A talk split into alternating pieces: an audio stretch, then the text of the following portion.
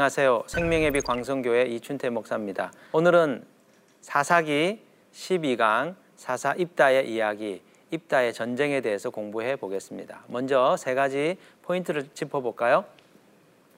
첫 번째, 입다를 사사로 택하심을 통하여 사람을 외모로 판단하지 않으시는 하나님에 대해서 배워보겠습니다. 두 번째는 상처받은 영혼인 입다가 인생 수련을 통해 어떻게 내적 상처를 극복하고 사사가 되었는지를 살펴보겠습니다.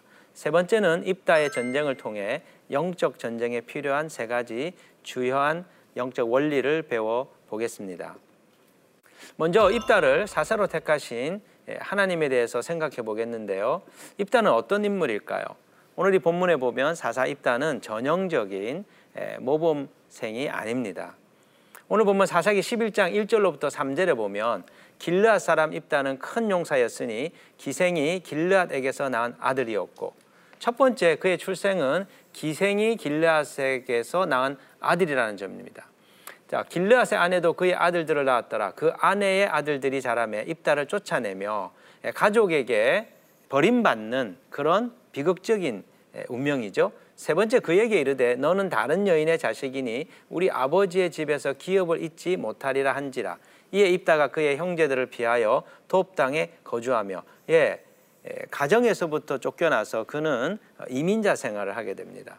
또 잡류가 그에게로 모여와서 그와 함께 출입하였더라. 그는 어둠의 세계에서 주목 세계에서 젊은 시기를 보내게 되었다는 것이죠. 자, 오늘 입다를 보면 그가 아버지의 외도로 인하여 태어난 아들이라는 것을 알 수 있습니다. 기생이 나왔고 또 입다의 부인이 다른 아들들을 낳았다는 것이죠. 이로 인해서 그는 가족들에게 버림을 받게 됩니다. 오늘날의 용어로 말하자면 브로큰 패밀리죠. 세 번째로 돕당에 거주했다고 나오는데요. 그 그는 고향 길르앗에서 살지 못하고 에, 나그네 생활, 타향살이, 거친 인생살이를 에, 통과해야만 했었습니다. 그 잡류와 어울렸다라고 나오는데 에, 오늘날로 어, 얘기하면 주목 세계에서 어, 이제 생활을 한 것이지요. 사사기 11장 1절에 보면 길르앗 사람 입다는 큰 용사였으니 기생이 길르앗에게서 낳은 아들이었고 그에게 중요한 것은 싸움에 능한 자라는 것입니다. 자, 그는 돕당에서 어, 주목세계 생활을 한 것입니다. 이로 인해서 그는 싸움에 능한 자가 되었죠. 근데 지금 이스라엘이 처해 있는 상황이 어떻습니까? 이스라엘은 이방 나라와 싸움에 지금 처해 있습니다. 암몬의 위협 가운데 놓여 있었습니다. 이런 이스라엘의 상황 속에서 필요한 지도자는 누구인가? 싸움에 능한 자이지요. 그래서 어, 이 입다만큼 이 일에 적합한 인물이 없었던 것입니다. 이런 점에서 하나님은 사람들의 편견과 달리 주저 없이 입다를 사사로 선택한 것이지요. 우리는 여기서 하나님 어떤 분이신지를 배울 수 있습니다. 하나님은 사람들과 달리 사람의 외모나 조건을 보지 아니하시고 하나님의 일에 최적화된 사람을 택하여 하나님 나라 일을 행하신다는 것이죠. 제가 몽골에서 만났던 한 분은 그 몽골의 들판에 있는 약용식물들을 전문적으로 채취하고 그것을 어, 분류하고 그것을 기반으로 해서 어, 몽골 최초의 약용식물 도감을 만든 분이 계시더라고요. 그분은 평신도였습니다. 그런데 제가 보기에 그분은 몽골 선교에 있어서 어, 가장 최적화되어 있는 분이라는 것을 제가 느낄 수 있었습니다. 또 여러분이 잘 아시듯이 예, 여러 선교지에서 태권도로 선교하시는 분들도 계시고 축구 어, 코치로 선교하는 분들도 계십니다. 우리가 가지고 있는 선, 어, 선교사, 우리가 가지고 있는 사역자에 대한 에, 기준이 무엇입니까? 아, 예전에는 에, 전도하고 사람을 모아 훈련시키고 교회를 세우는 것이 가장 중요한 선교사의 역할이라고 생각했지만 오늘날의 시대는 비즈니스 선교사, 오늘날의 선교는 또 이 스포츠 선교, 오늘날의 그 선교는 전문 분야에서 전문성을 가지고 그 나라에 필요한 지식과 정보를 제공해주며 신뢰를 얻어 복음을 전하는 어, 새로운 종류의 선교사들이 필요한 시대가 된 것이죠. 이런 점에서 어, 오늘 이 입다를 하나님의 사사로 택하신 하나님의 그 식견은 우리들에게 시사하는 바가 크다고 볼 수 있습니다. 자, 두 번째로 우리가 생각해 볼 수 있는 것은 하나님께서 어, 입다를 하나님의 사사로 택하셨는데 입다가 하나님으로부터 세움받은 사사라는 정당성이 어디에 있냐는 것입니다.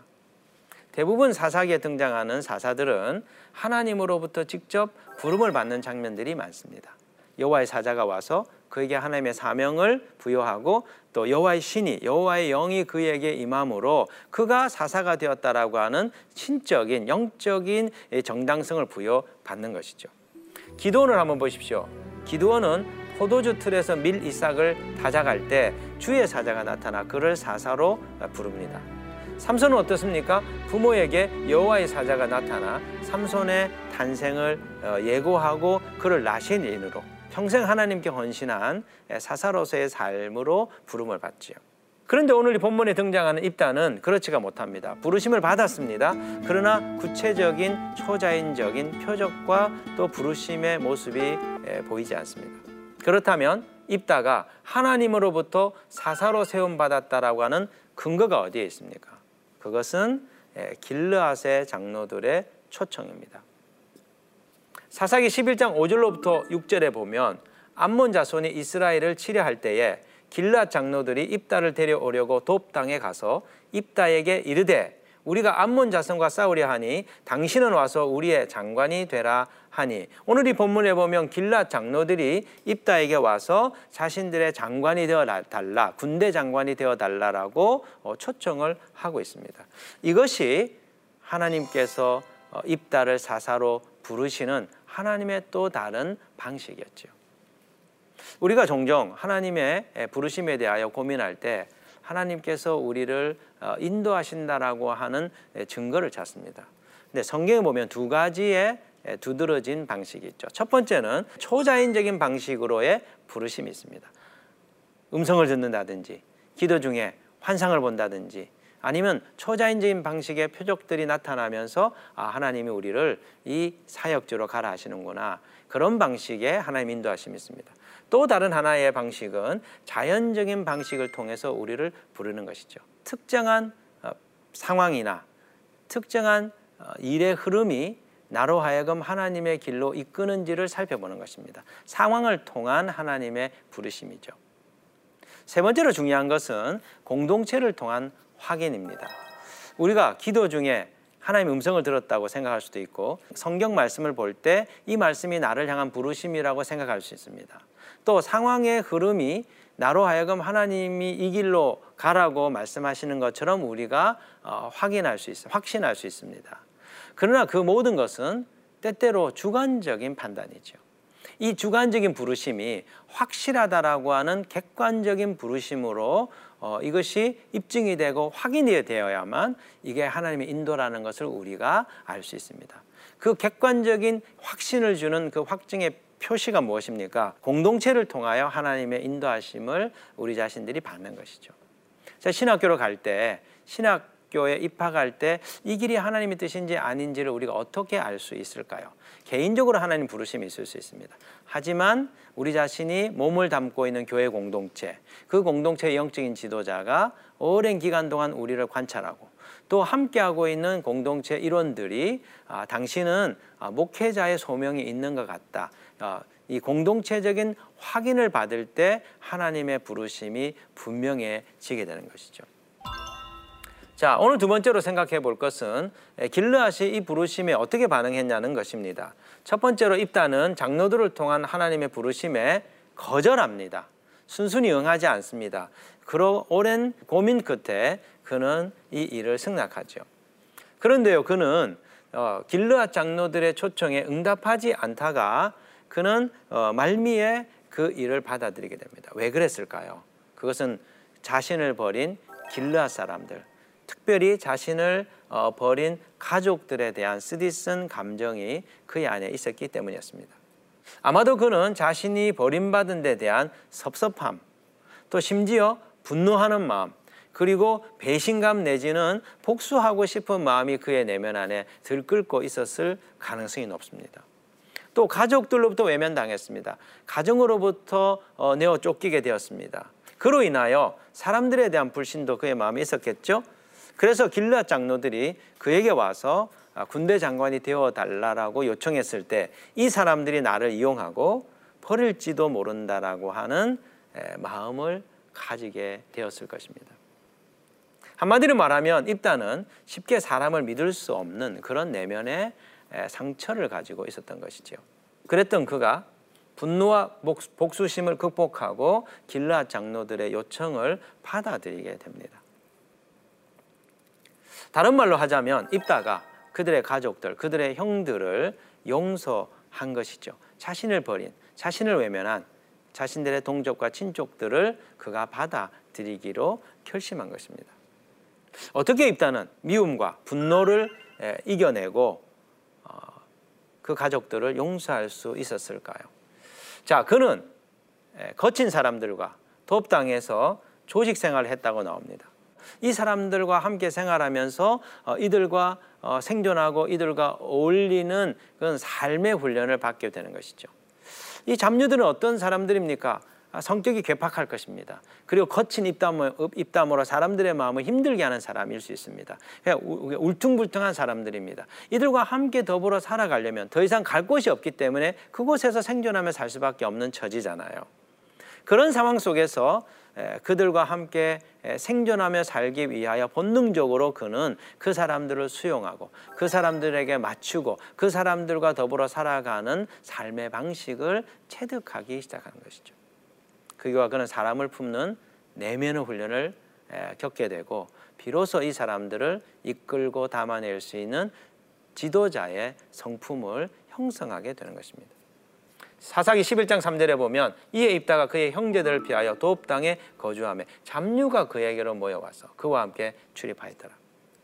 자, 거친 사람들과의 이 조직 생활이 주는 영적인 유익이 무엇일까요? 모나고 까칠한 사람들과 부딪힐 때 사람을 품고 용납하는 이 마음의 그릇의 용량이 커지게 되는 것이죠. 입다가 이 과정을 통해서 변화되게 된 것입니다. 또 한 가지 우리가 생각해 볼 수 있는 것은 입다가 가족을 용서할 수 있었던 어, 이유가 무엇이냐는 것이죠. 그것은 아마도 어려운 환경 속에서도 하나님의 뜻을 묻고 따르는 삶을 그가 지속적으로 배웠기 때문입니다. 사사기 11장 9절에 보면 이렇게 입다가 말하는 내용이 나옵니다. 입다가 길라 장로들에게 이르되 너희가 나를 데리고 고향으로 돌아가서 암몬 자손과 싸우게 할 때에 만일 여호와께서 그들을 내게 넘겨 주시면 내가 과연 너희의 머리가 되겠느냐 하니 지금 입다의 말을 보십시오. 만일 여호와께서 그들을 내게 넘겨주시려면 지금 그는 하나님께서 이 전쟁에서 승리하게 하실지 하나님께서 자신에게 암몬 족속들을 넘겨주실지에 대하여 지금 어, 생각하고 있습니다. 일어나는 모든 상황 속에서 하나님의 함께하심, 하나님의 개입하심이 있느냐 없느냐에 대해서 어, 입다는 굉장히 주목을 하고 있는 것이죠. 또 11장 11절에 보면 어, 이에 입다가 길라 장로들과 함께 가니 백성이 그를 자기들의 머리와 장관을 삼은지라. 입다가 미스바에서 자기의 말을 다 여호와 앞에 아뢰니라. 지금 보십시오. 전쟁에 나가는 입다는 어, 하나님 앞에 기도하였다는 것을 우리에게 보여줍니다 그는 어, 일어나고 있는 상황 속에서 하나님 인도하심이 있는지 하나님이 함께 하시는지 그리고 그 모든 상황 속에서 하나님께서 어, 개입하여 주시기를 기도하며 하나님께 묻는 영적인 삶을 살고 있다는 것을 오늘 본문이 얘기해 주는 것이죠. 그런 점에서 입다는 매사에 하나님의 뜻을 의식한 사람이었던 것 같습니다. 그는 하나님께서 자신의 삶에 개입하시는가, 이 일이 하나님의 인도하심인가, 예, 모든 어려운 척박한 상황 속에서 그는 훈련받으며 하나님의 뜻에 민감한 영적인 사람으로 점점 성장해 온 것입니다. 이런 점에서 돕당에서의 도피 생활은 입다를 하나님의 일꾼으로 예민한 영혼의 감각을 가진 하나님의 사람으로 훈련한 하나님의 일꾼으로 빚으신 신의 한 수였다고 볼 수 있습니다. 지금 여러분 힘들고 어, 어려운 환경에서 여러분 생활하고 계십니까? 또 함께하기 어려운 거친 사람들과 조직 속에서 생활하고 계십니까? 피하고 싶기도 하고 어, 도피하고 싶은 마음이 있지만 그러나 하나님께서 그곳에 두심은 우리로 하여금 입다처럼 척박한 상황 속에서도 그 거친 사람들을 담아낼 수 있는 영적인 인물들로 우리를 빚어가시는 주님의 손길임을 우리 자신들이 생각해 볼 필요가 있습니다. you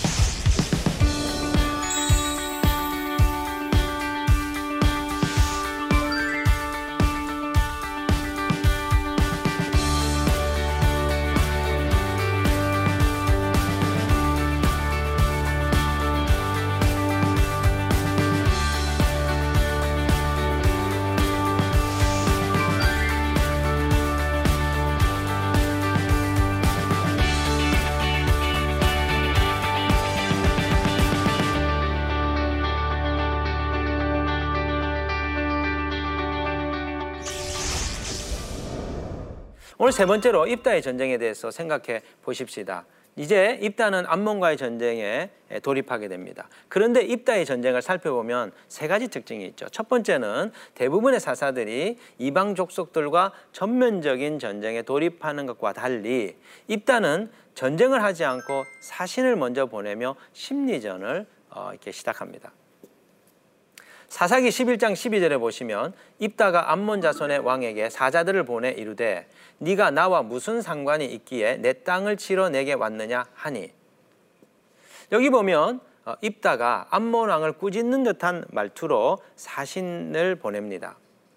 이것은 두 가지 효과인데요. 첫 번째는요. 예, 자신감 있는 태도를 보이는 것이죠. 또 동시에 기선 제압의 효과가 있습니다. 우리가 영적인 전쟁을 할 때 사단이 우리들에게 사용하는 영적인 전략이 무엇인가? 그것은 아무리 강한 사람이라 할지라도 상황이 거듭하여 힘들고 어렵고 좌절을 겪는 상황이 되면 마음의 자신감이 예, 사라지게 되는 것이죠. 그때 우리 자신들이 깨달아 야 됩니다. 어, 이 자신감이 허물어지고 있는 그때는 사단이 교묘한 심리전을 통하여 어, 우리들을 공략하고 있는 때라는 것이죠. 우리는 하나님의 그 진리의 말씀을 잊어버려서는 안 됩니다. 하나님의 일은 우리의 힘으로 하는 것이 아니라 하나님의 능력으로 하는 것이죠. 하나님은 불가능이 없으신 분이십니다. 사단은 너희는 안 돼. 너의 힘으로 감당할 수 없어. 그렇게 우리에게 속삭이지만 우리 내면에서 들려주시는 하나님의 목소리는 나는 너와 함께하는 전능자라. 내가 너를 도울 것이다. 내가 너와 함께하면 너는 이 일을 능히 감당할 수 있다. 하나님께서 우리에게 예, 자신감을 가지도록 촉구하시는 것이죠. 그러므로 우리는 시편 42편 5절에서 선포한 다윗처럼 이렇게 예, 선포해야 됩니다. 내 영혼아 네가 어찌하여 낙심하며 어찌하여 내 속에서 불안해하는가 너는 하나님께 소망을 두라. 그가 나타나 도우심으로 말미암아 내가 여전히 찬송하리로나.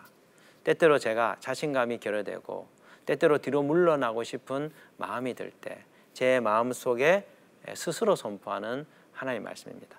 저가 저 자신을 향하여 내 영혼아 네가 어찌하여 어, 낭망하느냐 네가 어찌하여 불안해하느냐 예, 우리 자신에게 주신 하나님의 놀라운 말씀이죠. 우리는 우리 자신을 향해서 선포해야 됩니다.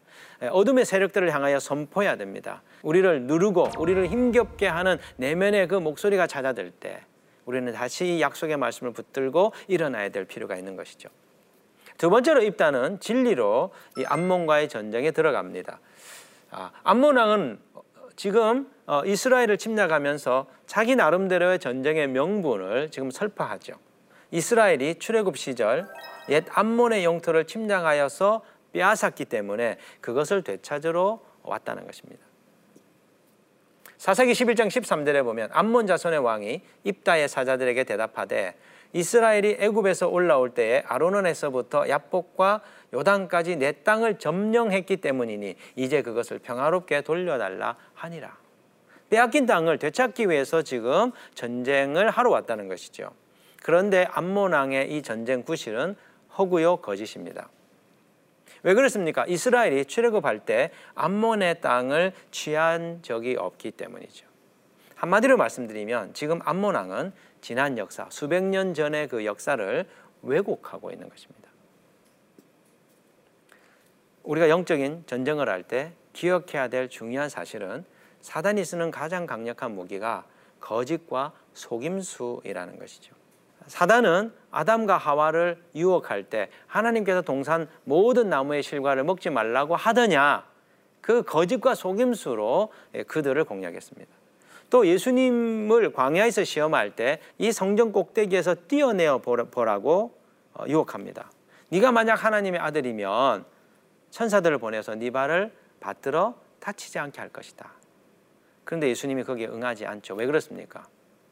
뛰어내려서 하나님이 원하시지 않는 어, 무모한 일을 하면 뛰어내리면 어떻게 될까요? 죽는 것입니다.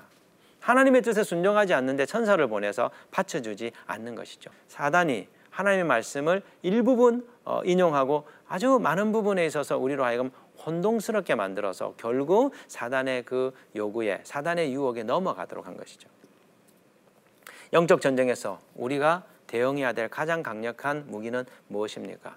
그것은 힘과 능력이 아니라 진리를 올바로 분별하는 것입니다. 그런 점에서 말씀을 연구하는 것이 굉장히 중요합니다. 오늘 많은 분들이 영적 전쟁에 있어서 성령의 능력을 구하고 하나님의 초자연적인 은사들을 갈구합니다. 맞습니다. 우리에게는 성령의 능력이 필요합니다. 그러나 성령의 능력뿐 아니라 하나님의 말씀을 능숙하게 사용할 수 있는 능력을 갖춰야만 어둠의 세력들과 싸워서 승리할 수 있는 것이죠. 사단의 거짓 진리에 휘둘리지 아니하고 하나님의 이 일을 감당하기 위해서는 진리를 분별하고 그 진리로 무기 삼아 다룰 수 있는 능숙함이 하나님의 종들에게 하나님의 사역자들에게 필요한 것입니다. 세 번째로 입다의 전쟁에서 우리가 어, 배울 수 있는 사실은 예, 이 하나님의 전쟁에 있어서 적절한 타이밍이 중요하다는 것이죠. 사사기 11장 29절에 보면 이에 여호와의 영이 입다에게 임하시니 입다가 길르앗과 문하세를 지나서 길르앗의 미스베에 이르고 길르앗의 미스베에서부터 암몬 자손에게로 나아갈 때 여기 보면 여호와의 영이 입다에게 임하시니 내용이 중요합니다. 입다는 지금 언제 암몬과의 전쟁에 출정합니까? 그것은 여호와의 영이 임한 후에 전쟁에 들어가는 것이죠. 이것은 어떤 의미냐? 입다가 자기 생각대로, 자기 임의대로, 자기의 계획표대로 전쟁을 수행한 것이 아니라 성령의 인도하심을 따라 전쟁을 행하였다는 것을 우리에게 말해주는 것입니다. 하나님의 일을 할 때 중요한 것이 무엇일까요? 내 뜻대로, 내 방식대로, 내 계획대로, 내 타임 스케줄대로 가는 것이 아니라 하나님께서 지시하시는 때를 따라 일하는 것이 중요하다는 것입니다. 여러분 사도행전 1장에 보시면 예수님께서 사도들에게 선교를 명하시며 그들에게 주신 지침이 있습니다. 그것이 무엇입니까? 성령이 너희에게 임하시면 너희가 권능을 받고 예루살렘과 온 유대와 사마리아와 땅 끝까지 이르러 내 증인이 되리라 하시니라. 성령을 받기 전에는 땅 끝까지 가라고 말하지 않습니다. 성령이 임하고 난 뒤에 그들이 열방의 사명 사역자들로 그들이 나서게 될 거라고 주님이 말씀하셨죠. 하나님이 일하실 때 일하고 하나님이 머물러 있을 때 머무는 하나님의 이끄심을 받아 하나님의 사역을 수행하는 것 그것이 영적 전쟁에서 승리하는 비결이라는 것입니다. 오늘 마지막으로 우리가 입다의 서원에 대해서 어, 생각해 보겠습니다. 암몬과의 전쟁에 들어가는 입다는 하나님께 독특한 서원을 하지요. 그 서원의 내용이 무엇입니까? 사사기 11장 30절로부터 31절에 보면 자신이 전쟁에서 승리하고 돌아오게 하시면 자신을 맞이하러 나오는 그 사람을 하나님께 번제로 드리겠다는 것입니다. 그러면 그는 왜 서원을 한 것일까요? 아마도 어, 우리가 추측해 보건대 이 입다의 서원은 좋은 의도임에도 불구하고 하나님의 일에 인간적인 열심을 더하는 어, 문제가 있었던 것이죠. 종종 우리가 은혜 받고 하나님께 헌신하는 경우들이 있습니다. 은혜 받고 선교사로 헌신하거나 은혜 받고 신학교에 들어가겠다고 하나님께 자신을 드리는 경우들이 있습니다. 그런데 하나님의 분명한 사인과 하나님의 분명한 인도하심이 아닌 빗나간 열심으로 하나님을 위하여 어, 이런 일들을 행하겠다라고 헌신할 때 그것이 예, 많은 사람들에게 상처가 되고 많은 사람들이 어렵게 하는 경우들이 종종 있는 것이죠. 입다의 섣부른 헌신의 결과가 어떠하였습니까? 가족에게 평생 지울 수 없는 상처를 남기게 되죠. 그의 외동딸을 예, 죽음에 넘겨주게 되는 아주 비참한 결과를 그가 아, 맞이하게 됩니다. 사사기 11장 34절 35절에 보면 입다가 미스바에 있는 자기 집에 이를 때에 보라 그의 딸이 소고를 잡고 춤추며 나와서 영접하니 이는 그의 무남 동료라. 입다가 이를 보고 자기 옷을 찢으며 이르되 어찌할꼬 내 딸이여? 너는 나를 참담하게 하는 자요? 너는 나를 괴롭게 하는 자 중에 하나로다. 내가 여호와를 향하여 입을 열었으니 능히 돌이키지 못하리로다 하니. 한번 생각해 보십시오. 입다가 전쟁에서 승리하면 누가 가장 먼저 그를 영접할까요?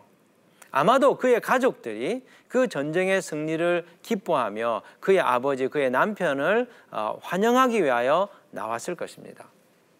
그런데 입다는 예, 섣부른 서원을 통해서 하나밖에 없는 딸을 죽음으로 내몰게 된 것이죠. 여러분, 혹 하나님께 예, 서원한 적이 있으십니까?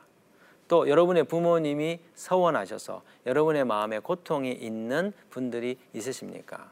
그러나 여러분, 오늘 이 본문은 잘못된 서원의 그 결과가 얼마나 비참한지를 우리에게 보여주며 섣부른 서원을 어, 주, 주의하고 또 혹이라도 우리 자신들이 하나님이 원치 않은 서원을 하였을 때 하나님 앞에서 돌이킬 수 있다는 사실을 우리에게 말씀해 주는 본문입니다. 우리가 믿는 하나님 어떤 분입니까? 하나님은 인격적이신 분이십니다. 인격적인 분은 대화가 되는 분입니다. 혹 내가 어떤 상황에서 잘못된 판단으로 서원하였다면 하나님께 그 상황에 대해서 다시 말씀을 드리고 하나님 어, 이러하였기 때문에 나의 내가 드린 그 서원을 취소하고 싶습니다. 하나님 감안하여 주소서.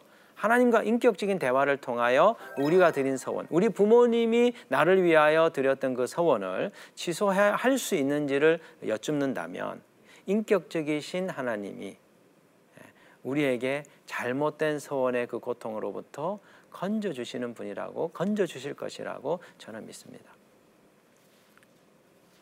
오늘 입다를 통해 입다의 전쟁을 통해서 입다의 서원을 통해서 우리가 생각해 보아야 될 내용이 무엇일까요?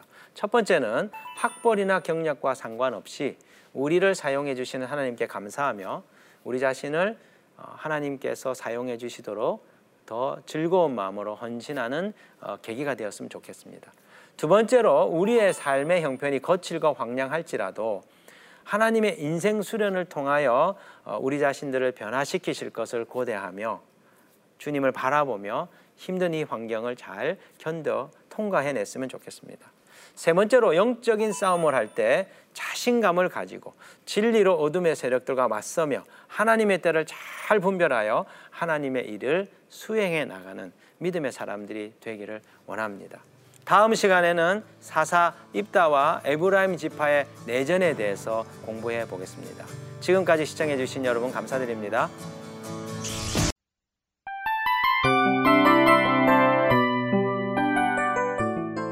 이 프로그램은 청취자 여러분의 소중한 후원으로 제작됩니다.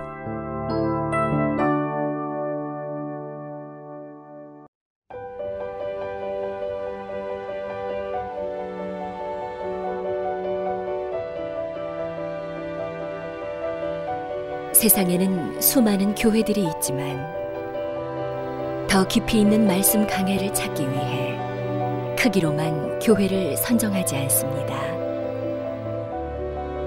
보다 좋은 영적 콘텐츠를 더 많이 나누기 위해 방송비를 받지 않습니다. 1년 365일 복음만 전하고 싶어서 우리는 광고를 하지 않습니다. 온누리의 복음을 땅끝까지 CGN TV와 함께 땅끝 성교사가 되주세요